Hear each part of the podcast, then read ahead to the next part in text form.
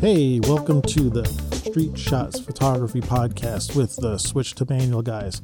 I'm Antonio, and I'm alone tonight, and so you've got uh, uh, you've got my full attention. I've got your full attention for the next 45 minutes to an hour.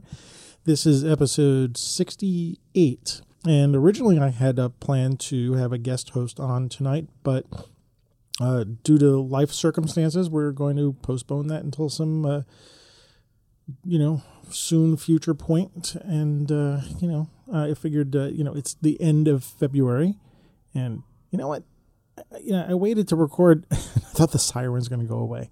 So there they are. We're in New York, uh, recording live. Uh, anyway, it's the end of February, and I wanted to get, uh, like I said, I'm working on doing uh, two episodes a month. And regardless of what goes on, I'm putting them out no matter what. So you get to hear my voice for a second time in in February. I, I really appreciated the uh, last episode. I had a guy I work with, Reed Means, on. We were talking about color and the relationships with color. He was a, he's a uh, uh, uh video colorist, and uh, you know we worked together. And I thought, well, you know, it would be great to talk about color. And that's a big, that is just the beginning conversation. We didn't, we didn't even scratch the surface about color. There's a lot more I want to talk about color and relationships to, uh, actually relationships to movies because I'd like to uh, really keep that discussion going uh, in relationship to still photography. Movies and still photography I think have a lot in common. And uh, I got a lot of my opinions, and, and I would love to just you know talk about that some more. So uh, I really appreciated uh, Reed being on episode sixty seven uh, a couple weeks ago, and uh, you know I'll probably have him on again. It was really nice talking to him and getting a, a point of view from someone who works in the motion world. So anyway uh, here I am. And uh, what I wanted to do tonight, since I'm sort of coming up with this at the last minute, uh, I had a different uh, idea for what the show was going to be like, but uh, I didn't need two people for that. So this is going to be me and, you know, uh, some bit of time with my opinion. I figured I'm a very opinionated person, as those of you who know me know. Um, and I thought maybe what I would do is I would fire up uh, Petapixel website. Petapixel for you all must know petapixel.com. It seems to become somehow become the default photography website, uh, news website, news photography news aggregator website because I don't know how many of them uh, the articles they post are actually theirs or they're just pulling them in from other places. Um, and I know that when I'm often on uh, Shutter Time with Sid and Mac, they're often um, making some of their episodes, uh, the, the topics of some of their episodes based on some of the stories that they see in Petapixel, which I think is a great idea because there's just so much stuff on that site. And it really, um, I think that's a, it's a great website. I got some, you know, uh, things about it. I won't go into it, you know, there's, you know, they're, they're making a business, you know, so I, I wish them all the best you know. Um, I got a little opinions about it, but somehow I uh, how they've become the default uh, uh, photography news site is um, I'm really curious about that. But I guess there, it had to be one of the sites. Some site had to rise to the top.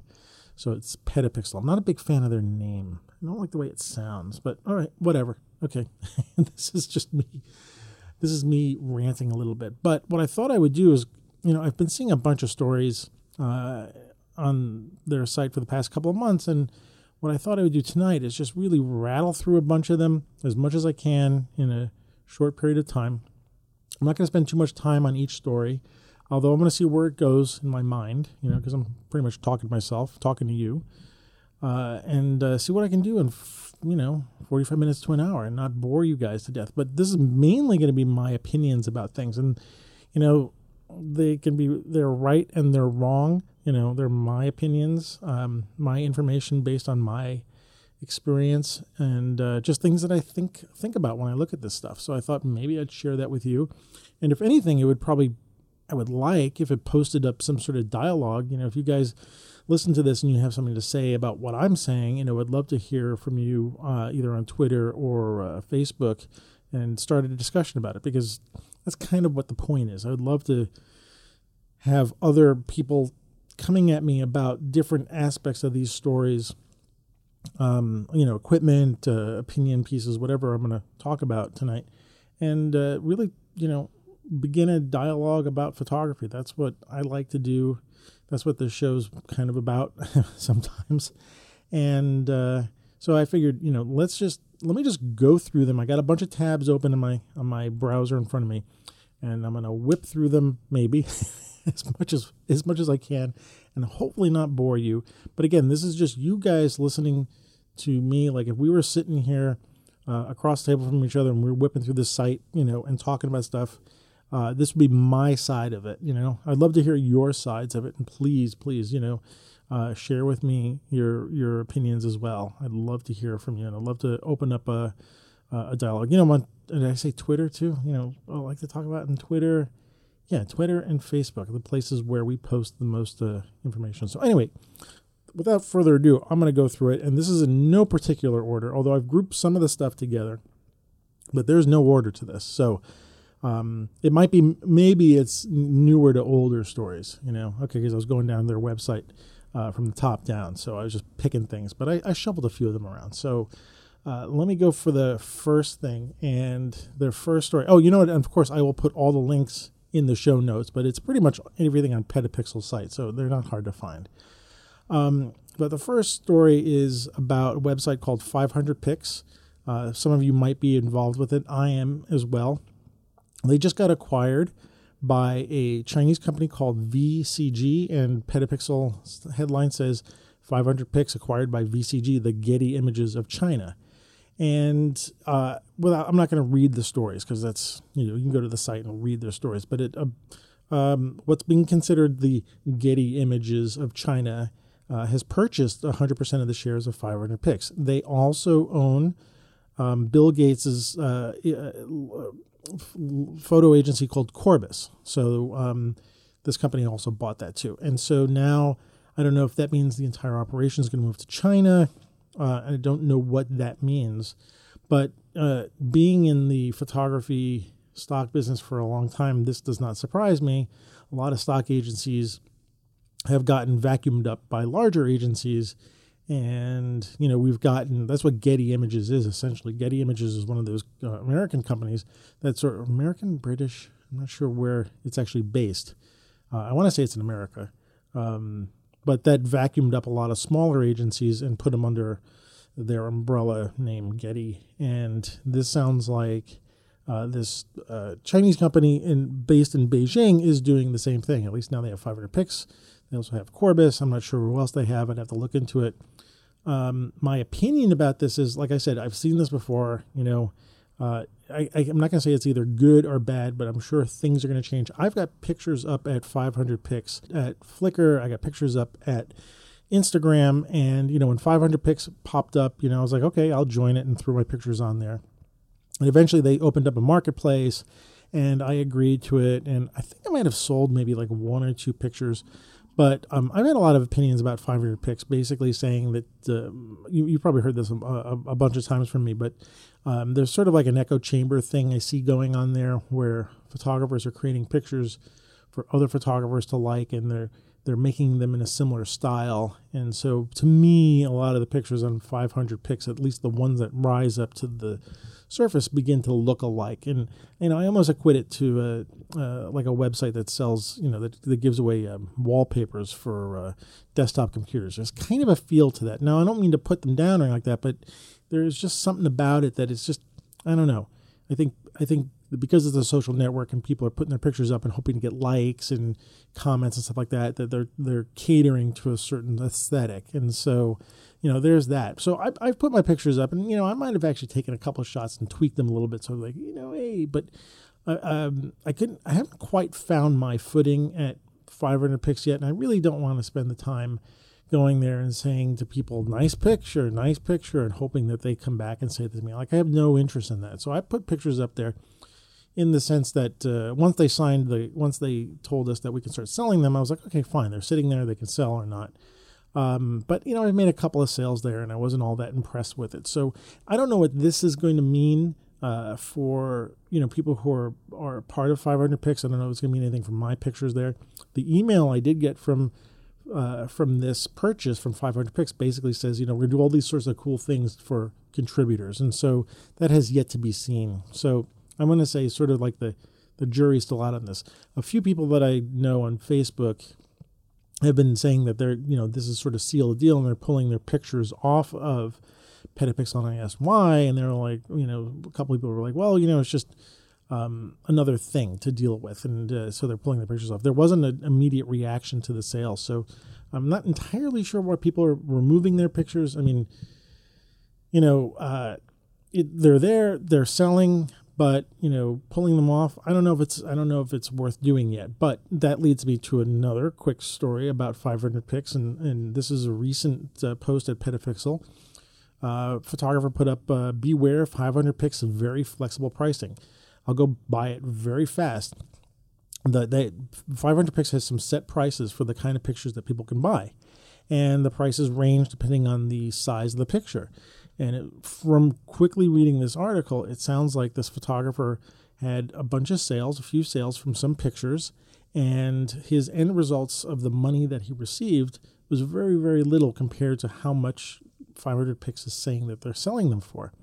And there's some stipulation in the uh, in the agreement that you sign when you uh, become a contributor to 500px that's basically saying the way I interpret it was that uh, 500px can get into a relationship with a client where they are um, they can make bulk sales and then thus lower the price of a picture uh, that they're going to sell um, to uh, a client based on bulk pricing.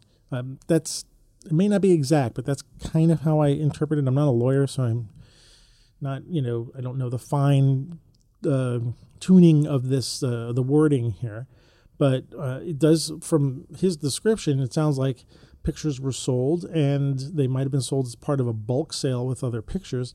And he got very, very little money uh, from those um, from those sales. Uh, I should say leases. They're not, they're not, people are not really selling pictures. You know, when you put your pictures in a stock agency, you're not selling them.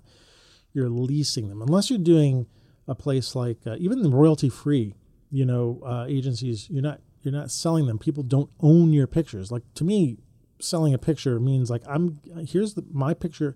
I'm giving it to you, and now it's your picture. I have no rights to it anymore. They're, people are not selling pictures; they're leasing the usage of, whether it's royalty free or, or rights managed.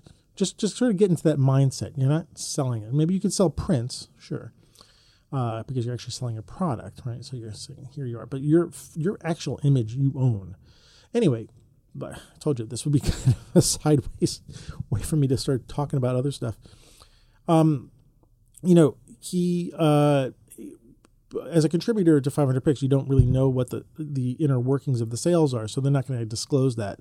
So you're going to get, you know, this photographer is getting a, a, a price. Let's say, for instance, um, I'm going to read right here.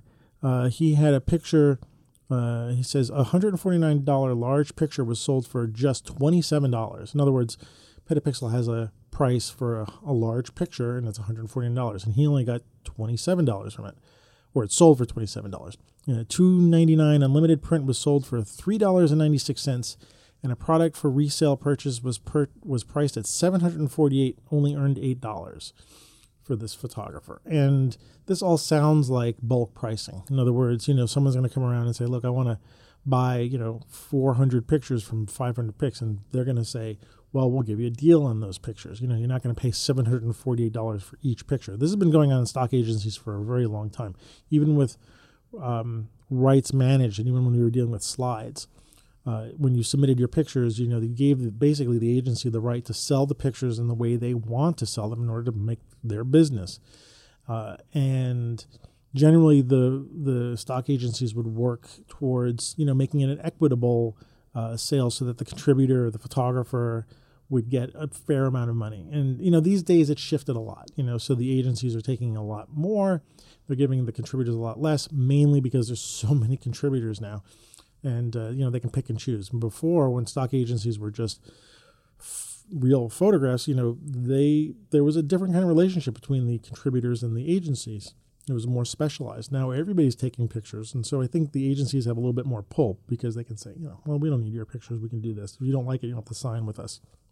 So anyway, that's sort of the two stories about 500px I want to talk about. You know, they the the sale to the the Chinese company is worth keeping a look at if you're part of 500 pixels, but also this pricing thing that they've got set up. This these two are going to be related somehow. Where how the Chinese um, uh, parent company is going to deal with this. Uh, I don't think, for instance, it's going to get better. Uh, that's my opinion. Prices generally don't go up, you know. So, um, you know, it's a word of warning. If you're going to get involved with 500 pixels, you're still there. You know, keep an eye on things. You know, make sure you feel like you're being treated, uh, you know, well. There are other. If you really want to sell your pictures, there are other stock agencies that you can go to. Uh, you might get better prices and you might have a better time with it. So anyway, keep a keep a lookout for 500px.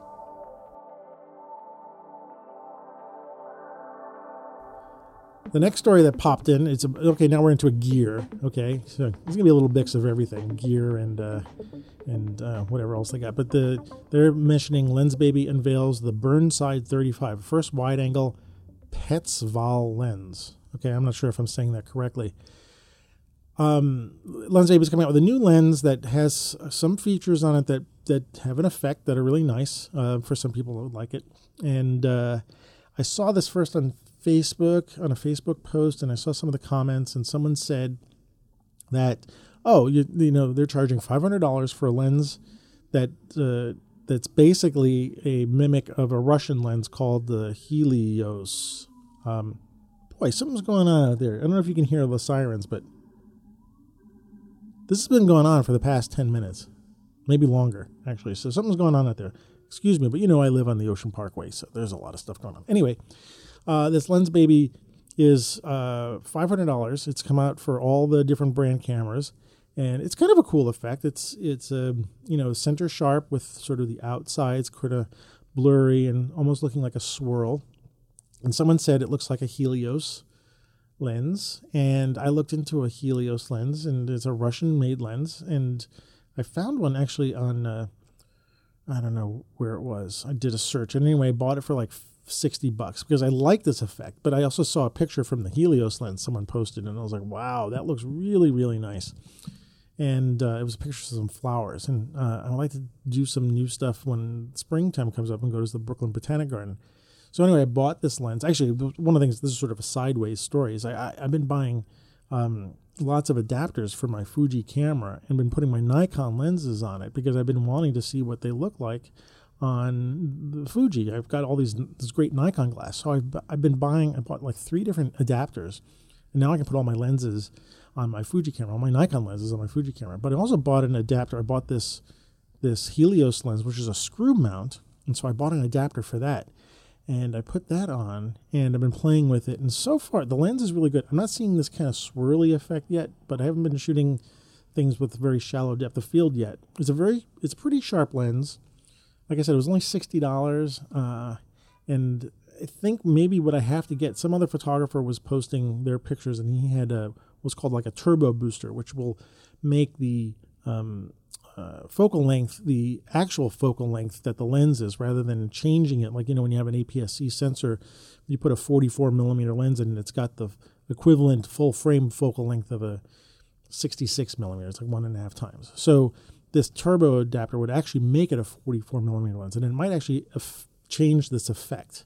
But anyway, I saw this and I was like, actually, I want this lens, but I'm not really willing to pay $500 for a Lensbaby lens or any real lens right now. I don't have a lot of money, but I could pay the 60 bucks for the for the Russian lens. So anyway, this lens is out now. It looks kind of cool. I have a Lensbaby lens. I have a Lensbaby Trio 28. I think you've I've talked about it before.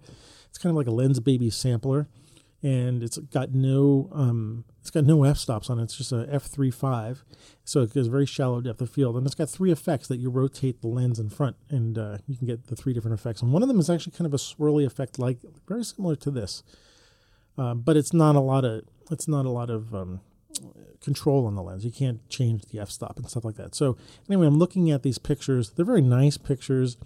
Uh, if the Russian lens that I bought will do the same thing, I'll be happy with that. So I'll, that I will let you guys know as I get closer to being able to shoot things that I want to shoot and get this kind of effect with it. But anyway, um, the Lensbaby lens is out. It's 500 bucks. Uh, it looks kind of fun for those who want to experiment. Staying in the equipment department, I'm a Fuji guy. I'm also a Nikon guy, but I'm I'm I've I've been really converting to Fuji. I've there, like I said uh, many times before. There's something that resonates with me about the way the Fuji pictures uh, coming out uh, coming out of the X Fuji X cameras look. It just resonates with me on an emotional level. And you've probably heard this or read this a bazillion times from other photographers talking about the same thing. They must have something going because we're all sort of, you know, we're all sort of drinking the Kool Aid in a way. But um, I have become a Fuji guy, you know, and uh, I wanted to stick that way. And I, I, I recently got a Fuji X-T20, which is their DSLR style camera. It's like a, not their higher end one. It's just a, you know, I want to say prosumer camera. That's the wrong way to say it, but it's a smaller version than of their X-T2, which is their flagship camera. And I got this camera because it was again something I can afford and uh, I've been trying to do some video with it too. It's it's not built as a video camera, but I'm, I'm actually kind of happy with the video that it's that it's doing. I'm going to shoot a video uh, soon for somebody. I'm going to use this camera specifically for it, uh, so I'm looking forward to. it. But Fuji just announced a new camera, uh, which I'm sure everybody's heard about, called the XH1, and it looks like a bigger camera, so it's physically bigger. It looks more like a DSLR and it's um, got a little bit more in the uh, in the video department, which is something I want. I mean, I would love to have a separate video camera and a separate DSLR. There's jobs where I really want to use like a you know a video camera for it. But if I had to buy one camera that could do both well, or you know shoot stills really well and do video pretty good, you know this Fuji doesn't look too bad. But one of the things it's got it's got in-camera stabilization, which means, for those of you who don't know, um, m- most of you know what this means, but uh, some of you may not know. There's stabilization that can be built into a lens. Speaking of lenses, I'm hitting lens caps here. There's stabilization that can be built in a lens or built into the camera. Now, if it's built into the lens, then then you have to use the right kind of lens and the right kind of camera body. So if I got Fuji lenses with st- stabilization built into them. I cannot use the stabilization if I put the lens on, say, a Nikon camera. It's kind of really meant to be with the Fuji camera. Um, but if the camera itself has got stabilization, which I think some uh, Panasonic GH models have that, um, and there's probably a few other cameras that I don't know off the top of my head, but I know the Panasonic does that. That means you can put any kind of lens you want on that camera if you have an adapter for it, of course and that lens will then benefit from image stabilization because the image stabilization is built into the camera. So you don't need to have a lens with stabilization. And so anyway, this popped up on the feed, and I've been reading about it because I'm a Fuji guy. And once I heard about the in-camera stabilization, and that I've been playing around with buying these adapters for my Nikon lenses, and none of my Nikon lenses are, are stabilized, by the way. I mean, even on my Nikons are not stabilized. I think I've got one lens because I was buying Nikon lenses when they weren't making a lot of stabilization, which is kind of really weird and stupid on Nikon's part. And I'm, I, you know, I'm a Nikon guy. I like Nikons, but they made a lot of boneheaded decisions about their lenses. Uh, and now, you know, they're catching up on things. But you know, what took you so long, Nikon? Jeez, you know. and a lot of the Fuji lenses, I've well, I've got one, two, I think I've got two Fuji lenses they're still they've got stabilization built into them. And I'm sure that's the same for a lot of the Canon lenses. And i can probably go on the, the list of. Anyway, okay, enough ranting about Nikon. Anyway, I'm looking at this, and the price doesn't seem too bad, but the fact that it's got this built-in stabilization on the sensor, the sensor is what is moving around to stabilize the image and the fact that I've got Nikon lenses, and the fact that I want to start doing some more video. And this camera looks like it's taking video a little more seriously, and it's got the Fuji guts, you know, so it's got the same um, X-Trans sensor that the other Fuji's have, 24 megapixels, which I think is really, uh, really enough. Uh, certainly enough for whatever I need to do. But it's got a lot of the stuff that the Fuji cameras have, the stuff that I like. So if I ever got this camera, which I think I'd like to save up some money to get this camera, it would solve a couple of things for me. First of all, I'd have a pretty decent, you know, SLR style body, which I can change the lenses on. And because I want to start doing some video stuff, it would be great to do it with image stabilization. This can do it, you know, and there's a lot of stuff on the video end. Now, this is not a video podcast, but, you know, as photographers, we're getting into that. Where a lot of us are doing video for clients and stuff like that. We, in fact, we need to sort of know both in a way. You know, we're not videographers necessarily by trade. You know, we didn't, you know, go to film school or whatnot, but uh, we are, you know, our cameras have these capabilities and, and people want videos from this stuff. So, you know, there's a few times when I need a video camera. Um, this would fill a lot of the slots, not every slot. You know, it's not built to shoot a two hour long event. You know, you have to stop and start it that many times. Although, um, well, I think anyway, uh, you know, I'd, I'd rather have like a, you know, a Canon C100, which is a dedicated video camera. If I could afford one of those, I would get it. But, you know, as a, as a sort of fitting all bills, this camera doesn't look too bad. Now, I'm not, I don't think it's come out yet, or I haven't seen any, you know, sample images from it, and it looks like it's a big camera. So it's not a little Fuji anymore. Fuji's cameras are really nice and small. This thing is not small. Uh, I've seen some pictures of it, and it's kind of goofy looking. You know, I'm looking at it, and it doesn't have that kind of style that the other uh, Fuji cameras have that really looks like retro style, but it looks functional. It looks like it's a camera meant to be used for work. And so I don't think it's going to be that much money. Actually, saying that uh, cameras are said to be, have a price tag of $1,900. So it's just shy of $2,000 for a decent still camera and a decent video camera. You know, I you know, if I start saving my money for now, maybe in a couple years I'll have enough for it. But I'm looking forward to this camera. I'm a Fuji guy, and I think I want to go for this in the future. I mean, I would like the other Fujis, but you know, this has got some serious uh, video chops, and I need that. Staying in the hardware uh, gear department, this popped up a quick little thing. Canon's got a new flash. Uh, uh, for those Canon people, you know, talking about other gear, not just Fuji stuff, not just Nikon stuff, but um, this one caught my eye. Fuji's got this flash.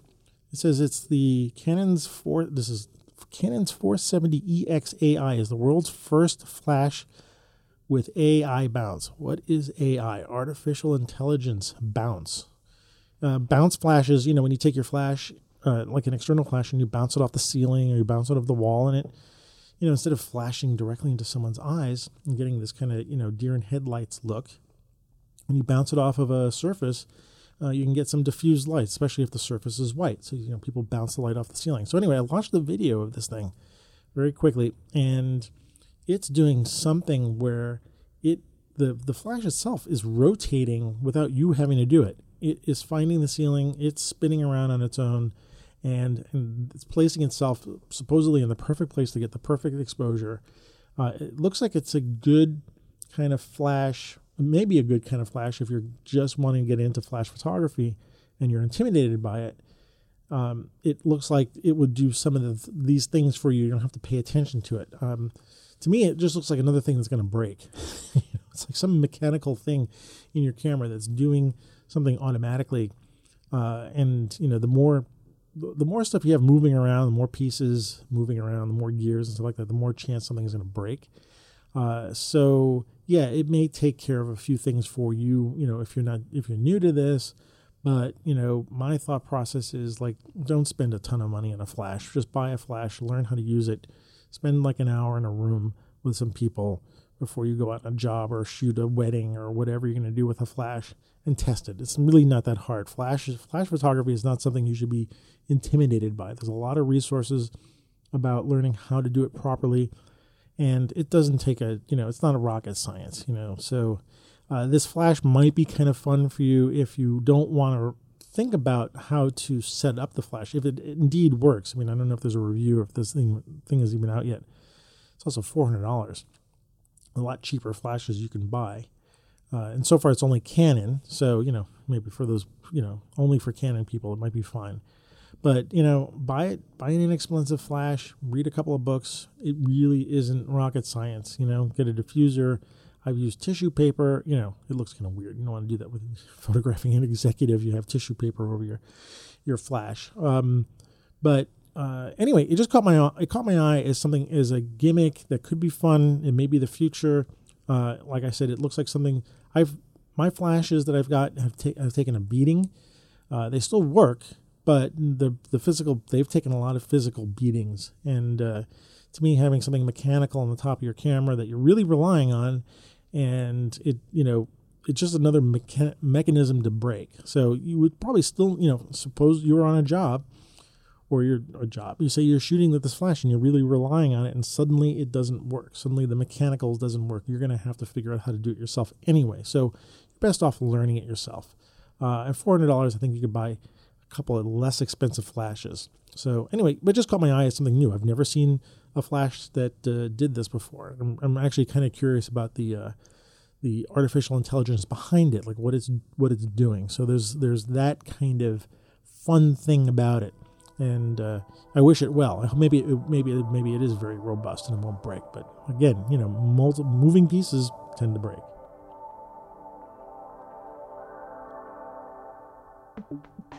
And you know, switching from gear to software, you know, new things that have come out. Uh, the newest version of Lightroom has come out, and one of the things everybody's been moaning about me being one of them, is the speed of uh, Lightroom, and, and Adobe's finally saying, oh, we've got speed now. We've built in some speed. Now, my experience with it is I've had a uh, very frustrating time with Lightroom in general. Now, a couple things, caveats for me is that I've got a huge library of like something like 670 something thousand images. So it's a big, big library. I have not split my library up. I like having all my years together. Now that's probably slowed things down. Of course, now who's laughing? I hear you laughing about that. Yes, anything with 670,000 of anything in it is going to slow whatever it is down.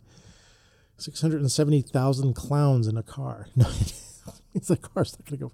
Sorry, that was bad. Um, so yeah, uh, I am I am sort of an extreme sub you know test case here. Um, but I, you know, with my Nikon pictures, when I've put Nikon shots into even my library when it was, you know, maybe not 670,000, when it was half that, it was Lightroom was still a slow program. And one of the things they've had a lot of problems with generally is is Fuji RAW files. I shoot Fuji RAW and JPEG, and I think part of the slowness has really helped me move away from sitting at my desktop uh, and using Lightroom. So I've moved to more of a mobile uh, processing workflow. Um, but I still use Lightroom to organize my pictures and, and, to back everything up and have you know some library. But I don't always use it for processing. But even just putting the pictures in for the library, like importing them and stuff like that, the Lightroom has been really, really just oh my god, slow. And I've got an older computer, an older Mac, uh, Mac Pro from 2009, which I'm actually surprised is still running. I'm, you know, knock on wood, I'm really happy it's still running. I've I've added some stuff to it to make it run. So yes, it's an older computer and you know, being fair, thinking about Lightroom working on this computer, you know, okay, they're doing a decent job for, you know, maintaining an old computer and still it, it's still usable. Anyway, the newest version came out and they said there's a speed boost. I am noticing a speed boost. At least it's some of the things that I've been doing. First of all, importing pictures, it's gotten much faster, especially with Fuji RAW files. And because I've now got the X-T20, it's a larger RAW file than my previous cameras, which were 16 megapixels. These are 24 megapixels. So there's a little bit more data that Lightroom has to deal with. And they pictures have been coming in pretty quickly. Um, not again speed demon, but I'm like I said, I'm working with an older computer, so I would love to hear from anybody who's got faster computers how it's working for them, especially if you have a big library. That's kind of what I hear from. And what I have noticed, and I'll post a link to this, is that just a few days ago, I decided to, to go through my Lightroom library and I took my iPhone and I filmed while I was scrolling through all the pictures I took through this year. And I just basically started the first picture from January 1st and I hit the right arrow key button and that scrolls through all the pictures in Lightroom. And I was able to scroll through on video because I was basically showing you, hey, what have, what have I done this year? So I was able to scroll through about 4,500 pixel pictures, uh, and they were the raw files. They weren't JPEGs, and I was able to do it in about two minutes because that's how long the video is. It's about a two-minute long video, and you're seeing about 4,500 pictures. So that seems kind of good in terms of like being able to see a large preview on the screen and go through them very fast in Lightroom. And not all the pictures had previews built on them. So there's actually a couple times in the video where you see it sort of stop and think and, and, and render the picture a little bit. But it's not bad. So I'm gonna I'm gonna give a you know I'm not gonna do a star rating. I'll give a thumbs up. Right. I think this this update for Lightroom is a thumbs up. Uh, you know, up to me, if it were up to me, I would like to have a faster computer, uh, with a lot more storage. But I want to keep my library large because I like looking at all my pictures. But you know, Lightroom is having to push a lot of data around. So I want to be fair in that case. It's a lot of stuff they have to do. But they have been saying that we're going to get faster and faster, and I think this time they actually did. I still want more speed uh, for a few things, but you know maybe I should just get a you know just get a new computer at some point. You know, um, I might build a I might build a Hackintosh or something like that to take care of that. You hear this? You can hear the sirens, right? Something's going on. I'm gonna have to check the news because this this is unusual. This is actually very unusual. It's getting me nervous, but yeah, I'm gonna let you guys listen to that for a second. um, just let it go because this is New York. I shouldn't be pointing it out to you. You guys are going to hear it anyway. So, you know, it's, I'm not, I don't live in a soundproof room. I can't do this in a soundproof room. Anyway, Lightroom looks good. Uh, it still looks the same. You know, at some point, I would love them to change the way Lightroom looks. I think the interface to me is terrible. Uh, I'm, I'm still a big fan of Apple's Aperture.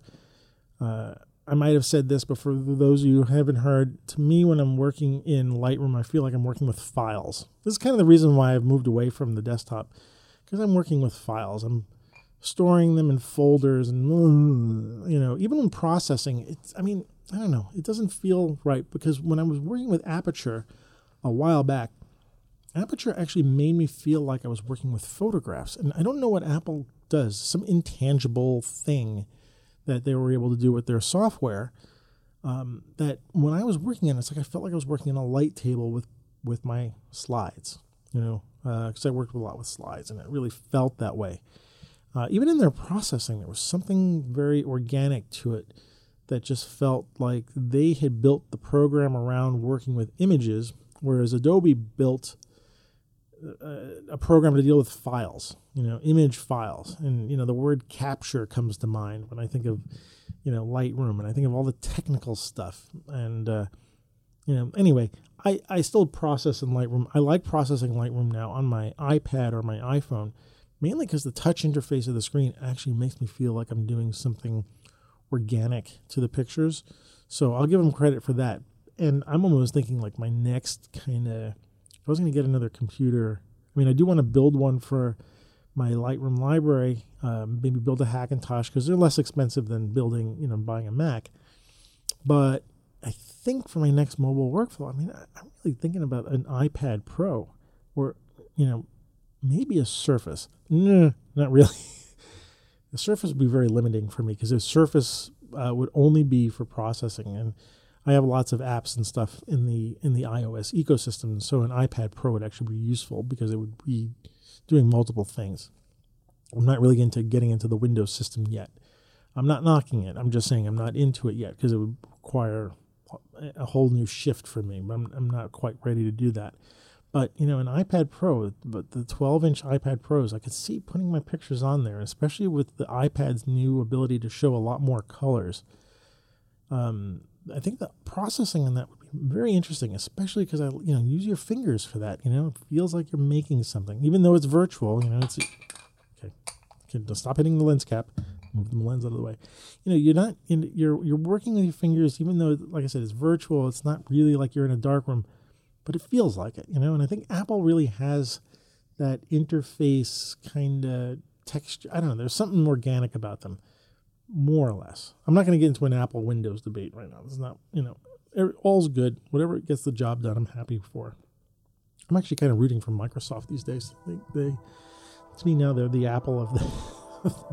Apple's turning into Microsoft. They, have completely flipped. Anyway, blah blah blah. All right.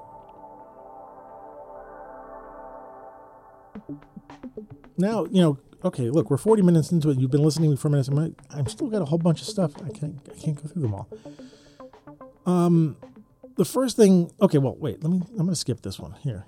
I'll come back to this one. Uh, another story that came on was a video of these photographers complaining about the terms, stupid photography terms, and ideas for fixing them.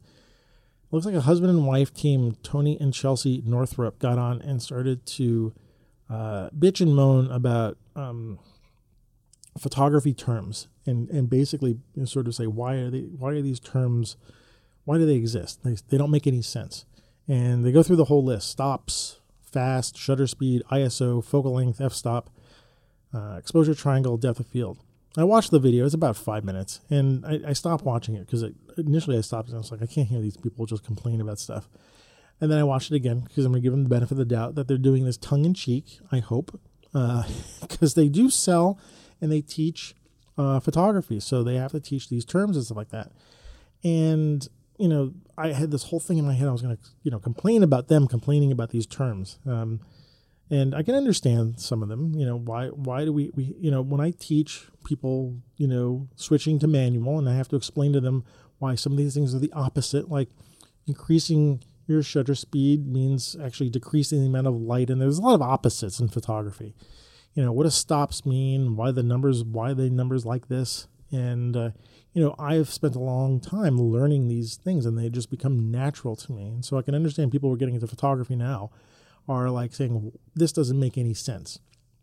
Um, I don't think we're going to be changing these terms. I mean, there are there's photography is not the only you know field where it has very strange terms that are sort of antiquated, but they, you know what they have a link to the past. You know, and I think that's kind of an important thing. Um, you know, if you want to call it, if you want to change something for your own idea, that's fine. But I think having this common set of terms that uh, links us to where photography came from and you know okay so it's backwards so what you know but you know they drive on the other side of the road in england and people get used to that so big deal you know uh, or maybe people in england think we drive on the other side of the road well we do so anyway you know we get used to these things that are that are different but one of the things they don't mention and i'm sort of skipping onto the it's not a story it's just sort of a rant they didn't mention the, the term I, I, don't, I still don't even know how to pronounce it bokeh bokeh B O K E H. Okay. Uh, the rant. Here's my rant. Okay, rant time. You can fast forward if you want. Uh, I know this term is Japanese. It means something about the quality of the out of focus parts in the back. I have never used it. I don't like it. I call it the B word. I, I I'm you know I grew up in photography, in the business. Uh, I never heard a client ever talk about bokeh or I never heard a gallery talk about the bokeh. You know, it is it is not a phrase that is in me. Now I've heard people talk about it, and it becomes this thing about like how to, um, how to sort of like figure out what figure out how to what am I what am I trying to say? The quality of the the parts that are not in focus. It has a lot to do with the way the lens is shaped and the shape of the aperture and probably a whole bunch of other technical things. And, you know, in a sense, it's kind of like a, a measurement, you know, but is it an aesthetic? Is it a measurement? I don't know. I, I think it should have been in that video of stupid phrases because I don't use it. And someone said, Well, what do you call that part? I'm like, I don't call it anything. Like, I don't call the part that's in sharp focus something. It doesn't have a word. It's the place that's sharp. So using that as as my uh, basis, I'm going to say it's the place that's out of focus. I don't call it anything, and I don't care what it looks like. I mean, if I'm going to judge a lens, which I guess is what this is for, if I'm judging a lens, um, I'm going to judge it based on all sorts of things, and this out of focus part is part of it. Of course, I can't say it's not. You know, I'm to look at it and say, "Oh, I don't like that. I don't like the way it form. You know, I don't like the shapes that the aperture is creating in the background and the out of focus parts." but I can't call it by that name. I'm sorry. I'm old, you know, older. I'm 50. I'm not old, but I come from a different, you know, generation of photographers.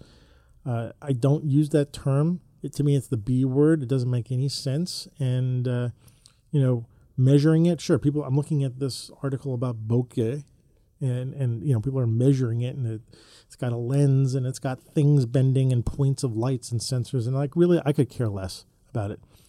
If the lens looks good, it looks good. If it doesn't look good, it doesn't look good. And that's just my opinion, and that's my, you know, I it's my measurement. You know, if I don't like it, I'm not going to buy that lens. So I want to throw that in as rant. Okay, now you guys can come back. I've stopped ranting. Uh, that's it for the B word rant. Okay, it's 45 minutes in. I think I can go a couple more, a couple more minutes and not bore you. Um, I'm gonna go into. Oh boy, let's see. All right, this is a story about a guy named Peter Lik, P, P uh, L I K, and uh, he's popped up in the news a few times.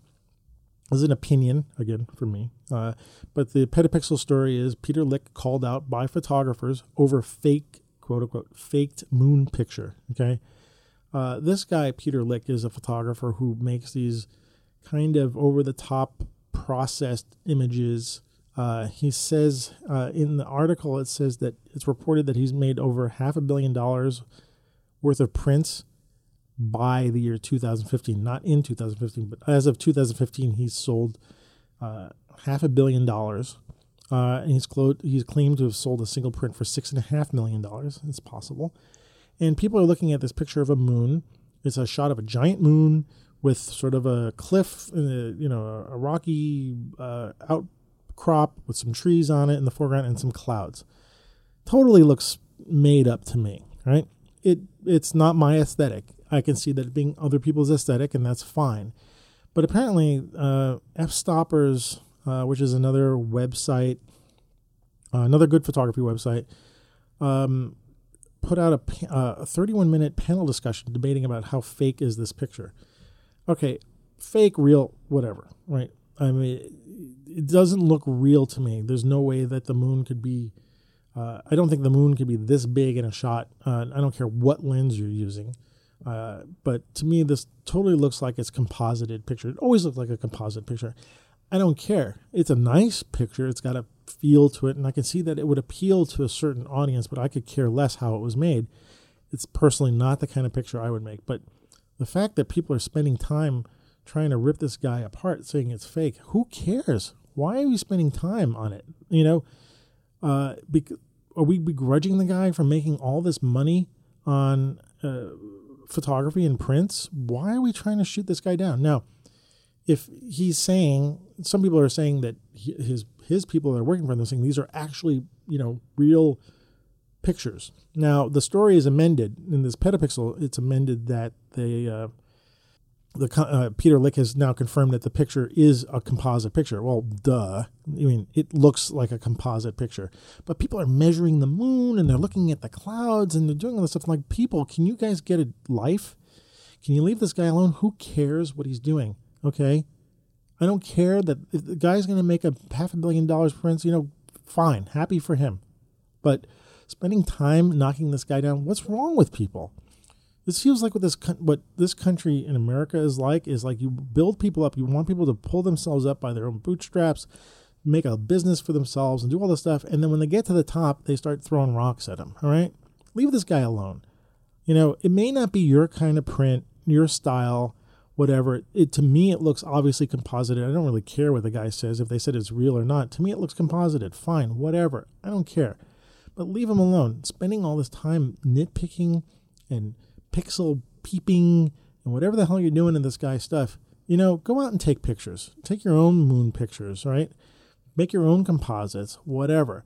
But spending time looking at this guy's stuff and ripping it apart is a waste of time. And I really think it's a waste of time to tell people to put an article like this. Now, I'm not blaming Petapixels. Excuse me. I'm not. This is not. They're just posting this, okay? So this is not directed at Petapixel. But anybody who's going to spend time, like, you know, going, grabbing some guy's shots and saying, this is not right, and going over every single little thing. Now, it's not a Steve, um, oh, why am I spacing on his name? The National Geographic photographer who was found out to be, uh, found out to have a um, photo assistant who was doing Photoshop work on his pictures. he's a documentary photographer. Why am I spacing on his name? Oh my God. Yeah, this is what happens when you get old. But you know who I'm talking about, okay? That's different because he's going around saying he's a documentary photographer, and we're finding out that his prints uh, pictures have been uh, doctored. That's a whole different story. You know, this guy's a commercial photographer. He's not going out saying I'm a documentary photographer. I'm documenting the moon and this outcrop and, and the trees. This is reality. It, it, it's not reality, and there's nothing wrong with not reality. People love composite pictures. I don't have a problem with composite pictures. You know, if the picture works, it's fine. But really, please, you know, spend your time going after this guy. You know, you're just wasting the rest of our times. And you're making it, I think, more difficult for people who want to do this kind of work. This is an art, okay? Photography is not necessarily walking around with a camera taking pictures and you're finished, okay? Nobody's finished with the picture when it comes out of the camera. I don't care who you are. Maybe if you're a documentary photographer and you're just recording what reality is and you have to, okay. But even the camera, the kind of lens you're using, everything is manipulating reality. There's nothing real coming out of a camera. Zero. Okay? Everybody want to argue with me? Fine. Get on Twitter or Facebook. Let's argue about this. I want you to prove to me that a picture coming out of the camera is the truth. It is not. There's manipulation from the beginning. Right? The photographer even chooses what to show and what not to show. That's a manipulation of reality. So there's nothing real. Right? This i want people to like leave this guy alone. I want you guys to not look at someone's work and, and cast rocks because he's compositing or not or he's saying one thing or not. Doesn't matter. We should wish a guy like this anybody you know all the luck in the world and you know go on. Make as much money as you can. I'm i'm happy for this guy. I'd love to make the money this guy's working with. You know that'd be great. Again it's not my style of picture. I'd like to be able to do it with my own pictures but Leave him alone. All right. And you know what? He probably doesn't really care. He's making enough money. He's looking at us. He doesn't care. People are buying his pictures. They don't care. They look at it. They see it. Right. They know what they're buying. They're, they're not dumb. They're buying a picture because it, it says something to them. That's why people buy photography. That's why they buy art. It doesn't matter what the art looks like. It can be, you know, light bright, you know, pencil drawings or whatever. I don't know, whatever. It doesn't matter. If it resonates with somebody, and they want it, they're going to buy it. And I'm happy for them. Okay. Don't do this, please. This is me telling you, people, don't throw rocks at people who've done well. Okay. It just, you know, because one day it might be you. All right. You might have worked really hard on something, whatever you've done, and you get some Yahoo comes by and says, well, and then you're going to feel like crap and it's just not good. So let's be good with the world. All right. Okay. Last one. I think last one. Well, I'm gonna. Okay. I'm gonna go seven more minutes. Uh, I put little little gaps in here so I can edit this together a little bit. But uh, I'm gonna go with this. Okay. So I'm a street photographer now. I'm not taking pictures for money, although I do sometimes still. But uh, street photography is on my mind all the time and this story about street photographer, street photos of coincidences on coincidences on New York City sidewalks. I saw that title. I'm like, I got to look at this because street photography in New York City. So uh, the, they have a story on a photographer, street photographer, Jonathan Higbee. And this guy is a master of setting up a coincidental pictures, basically mixing foreground and background elements that just happen to come together. And I think this stuff, this guy's stuff is great. It's such a, you know, I'm thinking about like, how did this guy do this? But you know what? I know he did it. He just found things and waited for the right time. So pictures of, I don't know, there's a guy standing in the corner on a phone and there's a mural in the background and there's fire. It looks like it's coming out of his hat. Uh, another guy is walking in front of a mural of a, a mural of a street, like a photographed mural of a street scene with little people, you know, in the photograph, and he looks like a giant. Uh, you know, a woman reading a book with a face on it, and her face lines up perfectly with the head in the background. Uh, what else? Uh, a, a guy with white hair, and in the background, there's some steam coming out, and it matches his head. This is the kind of photography I love to see. Uh, they may not be the greatest pictures, and street photography is always not photography is not always about the greatest pictures. It's about telling a great story and showing you things. I like to tell my class when I teach street photography, like I go out to show people what I saw today that they didn't see. And this photographer is going around New York City and he's finding uh, backgrounds and foregrounds that are that are matching in such a way that make you laugh and just look at the world differently and make you make me kind of excited to go out and be patient with my camera and really think about what's in the foreground and the background and and could I ever do something like this? And I'm sure I could. But I, encourage you to look at this story and uh, look at these pictures and think about when you go out. You know, you don't have to be a street photographer. This is not only about street photography. We call this show Street Shots. Tom came up with that name actually. I liked it, but it's not about it's not about street photography only. It's about thinking about your photography in such a way of like telling stories and uh, you know, thinking about what's in the foreground and what's in the background, what's in the middle, you know, and being very aware of that stuff. You're, you're a photographer and you're in control of a lot of stuff. You can control what's that frame. That's kind of what photography is about, is being in control of light and subject, you know, and so this is this is a, a photographer who's mastering this, and who knows how long he waited for certain things to happen.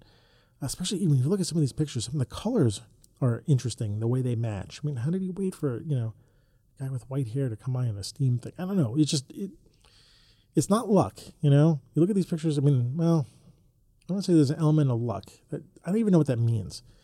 Being in the right place at the right time, but, you know, being persistent and being patient and paying attention. Uh, these are kind of the things that, that work in all the different fields of photography.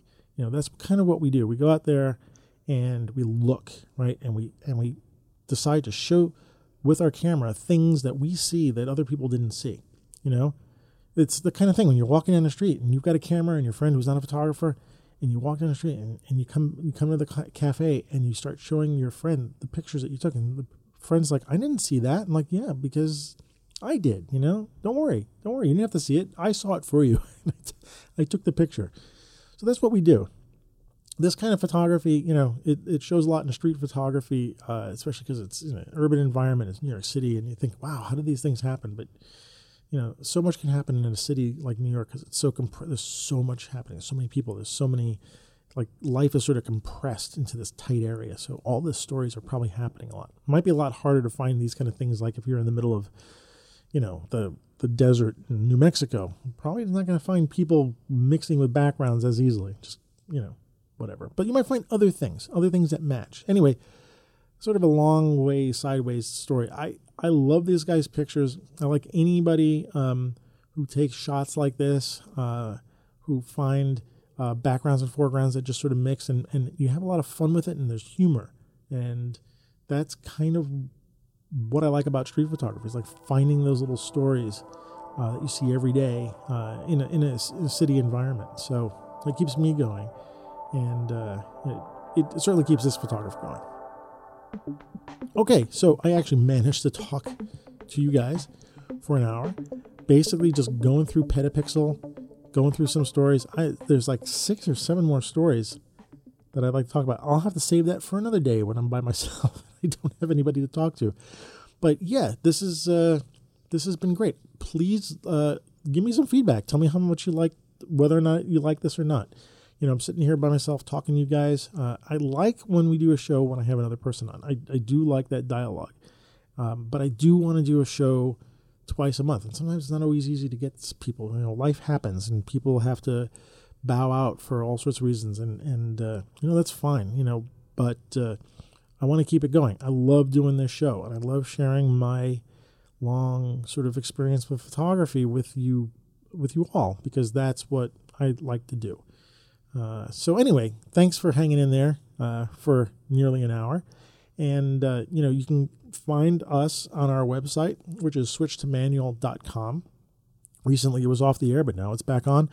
It's a little rusty. We're not doing any photo walks, but one of the things we are doing is portfolio reviews. It's a great way to help support our site because then you're hiring – someone like me or Tom to look at your pictures and give you some professional feedback about those pictures. So if you want to support us, that's a great way to do it because this way we're actually we're working for you guys. We're actually looking at your pictures and uh, giving you some professional feedback. So if you go to our site and you click on the portfolios tab, you can see that we have some uh, three different tiers of portfolio reviews, and uh, you know there's a free one you can you know try us out, see if you like our style.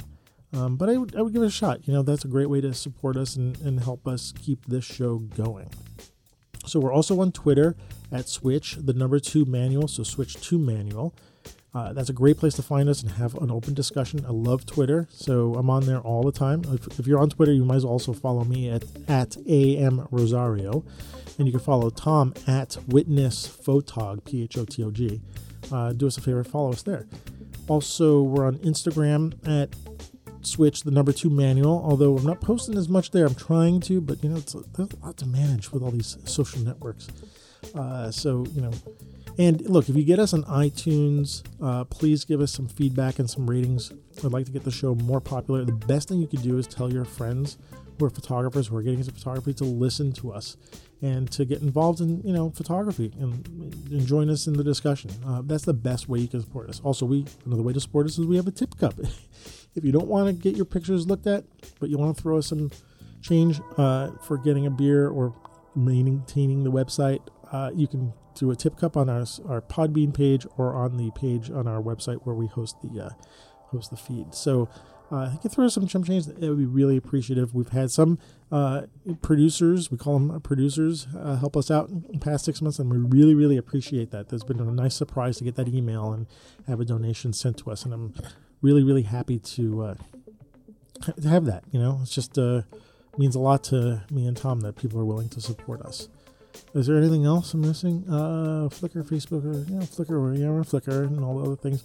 Um, anyway, uh, I'm you'll want to listen to me as well on uh, other podcasts. I'm on with Bart Busschots on his uh, Let's Talk Photography podcast. I'm also on a lot with uh, Shutter Time with Sid and Mac, uh, our Canadian uh, cousins. Uh, so check those guys out as well.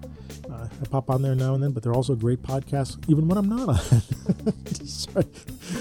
But uh, yeah, I'm gonna record a I'm gonna record a show this week with uh, Sid and Mac on Friday. I think this is well on Tuesday. We're gonna talk about ethics in photography. I haven't done my homework yet on that, but uh, I will let you guys know when that show is up, and uh, you know support those guys too. They have a Patreon account too. I'm gonna get a Patreon for Switch to Manuals too, so we can uh, start doing it. twice a month. Uh, put them out, uh, get you guys to listen to us, talk photography, get all the experience from us, and give it to you. So thanks for listening.